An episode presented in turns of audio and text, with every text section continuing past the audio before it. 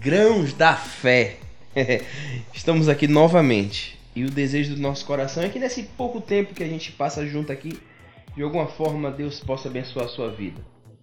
A gente estava lembrando aqui de uma série que com certeza você assistiu algum episódio ou você já ouviu falar, que é Todo Mundo Odeia o Chris.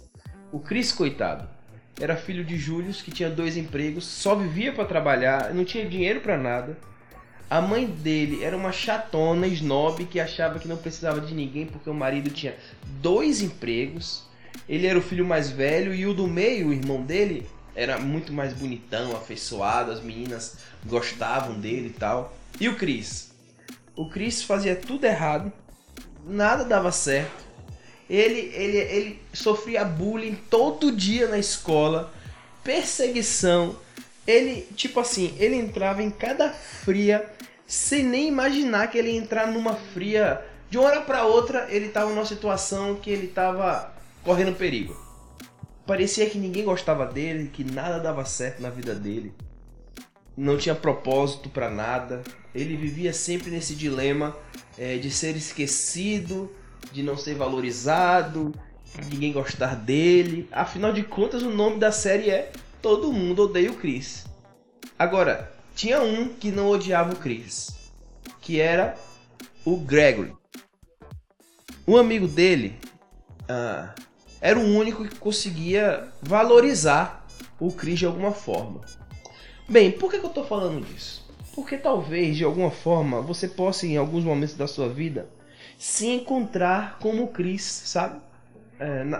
Na sua juventude, na sua adolescência, até você que já é mais velho está nos acompanhando. Tudo dando errado, as pessoas criticam, você não consegue concluir com sucesso nenhum projeto, nada vai para frente na sua vida, você acha que todo mundo te odeia, que ninguém quer saber de você. Cara, mas tem um melhor amigo que acredita em você, que te ama, que não te abandona, e que o nome dele é Jesus. Só que a diferença entre esse seu melhor amigo e o melhor amigo de Chris é o seguinte, é o que está aqui escrito em Romanos capítulo 8, versículo 28. Sabemos que todas as coisas cooperam para o bem daqueles que amam a Deus e daqueles que são chamados segundo o seu propósito. Sabe o que significa?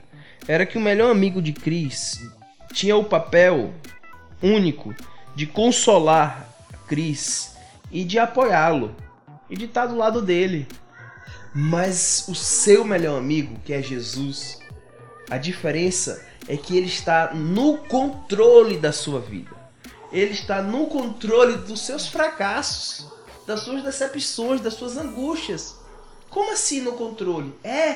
Ele vai transformar tudo isso para o seu bem, porque todas as coisas cooperam no sentido de que o seu melhor amigo está trabalhando em seu favor para que, quer seja em tempos de dor, decepção e frustração, ou de alegria e festejos, no final das contas, você compreenda que em todo tempo Deus jamais te abandonou. Ainda que você pense que todo mundo te odeia, como todo mundo odeia o Chris, mas eu quero lhe dizer que Deus ama o Chris e Deus ama você. E Ele sabe exatamente o porquê você está passando pelo que está passando. E no final das contas, o nome dele será glorificado. Que Deus te abençoe e vamos orar. Senhor, abençoa, Deus, a vida que está nos acompanhando aqui. Que qualquer que seja a circunstância que ela esteja vivendo, que ela receba do Senhor luz e direcionamento, e um renovo no coração, na consciência de que o Senhor a ama, e que o Senhor sabe o que está fazendo na vida dela, e que o Senhor vai protegê-la. Essa é a nossa oração em nome de Jesus. Amém. Falou, galera.